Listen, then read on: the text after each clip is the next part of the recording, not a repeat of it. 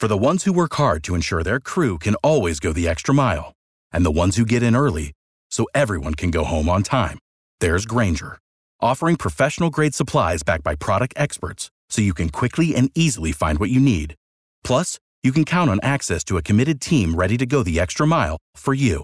Call, click Grainger.com, or just stop by. Grainger, for the ones who get it done.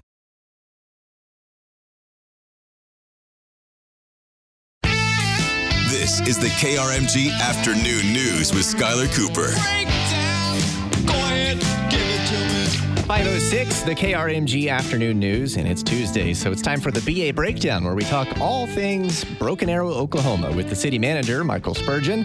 He joins us live. Hey, Michael. Skylar, how you doing today? I'm doing pretty good. How are you out there in BA? Oh, it's great. Just been really busy. So many great things happening out here. I've been looking forward to visiting with you today to see what kind of questions you got about what's happening in the community. Well, before we jump into that, I wanted to this is kind of a joke, but we were talking in the last hour about heavy traffic on Memorial. It's more for our neighbors in Bixby, but a listener texted us and he said that he wants a petition to extend Highway 169 all the way down south so it'll ease the traffic to Bixby. And I thought we'd have to get Michael Spurgeon to be the one to break the news to Cedar Ridge that we're going to cut right through Hole 9, because that's they're not going to like that. No, I don't think that would go over very well. On to Broken Arrow now. We did want to talk about a few things. I saw where the city has bought a few cars, and as I understand it, Broken Arrow is going to kind of dip the toe in the Uber and Lyft world, sort of a city-branded type thing. Is that right?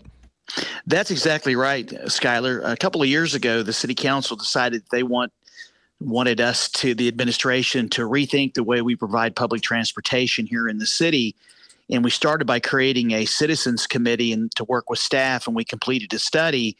And the study results came back and said that there are certainly opportunities for us to provide a better quality service for those that need public transportation. So we are in the process of finalizing a micro transit pilot program that will kick off sometime probably in February or March of 2024, to where we actually will be providing that micro transit and the on-demand service very much like a Uber or Lyft.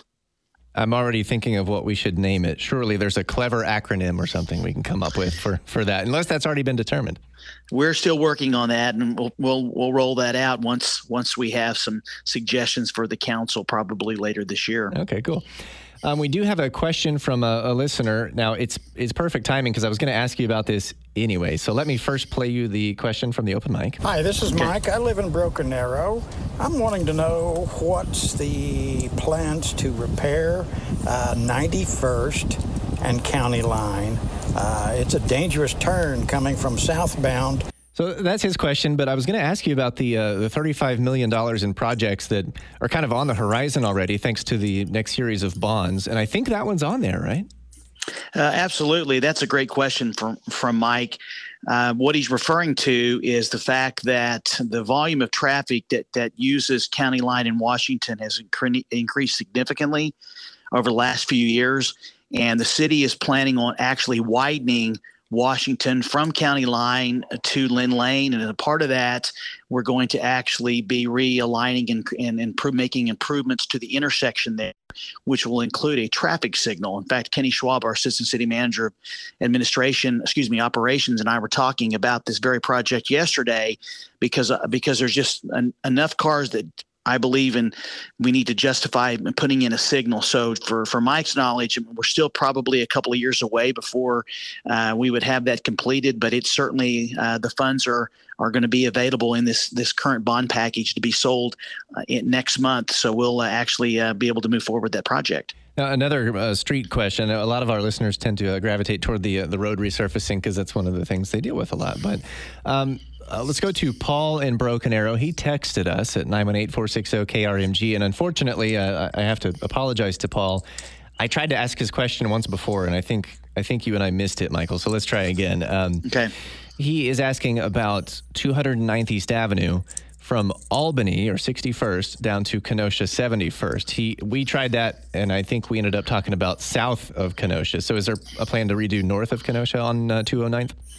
Absolutely. I would say from my perspective that probably that road, that stretch of mile that he referred to from Albany to Kenosha might be the worst road in town right now. I mean, we have some great roads. We also have some roads that need some work.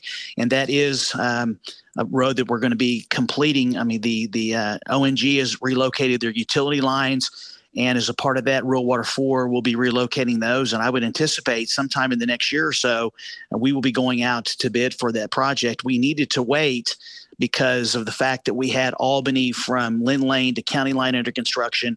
Plus we had County Line from 71st to 81st. There's a lot of work up in there, and we didn't want to tie up that end. And so we should be finishing early next year on the south mile from 71st to 81st, and then we'll be finalizing the plans to go out to bid. So, yes, that's going to happen, Paul. You don't need to worry about it. It was in the bond package from several years ago, and we just need to get to it sometime in 2024. Talking with Michael Spurgeon, the BA city manager here in the BA Breakdown. And I just thought of this as I'm scrolling through the list of proposed projects in this proposition. One of them includes entryway improvements for the Broken Arrow Expressway. And it had me thinking, I've been meaning to ask you a follow-up question. We talked a few weeks ago about, Lynn Lane.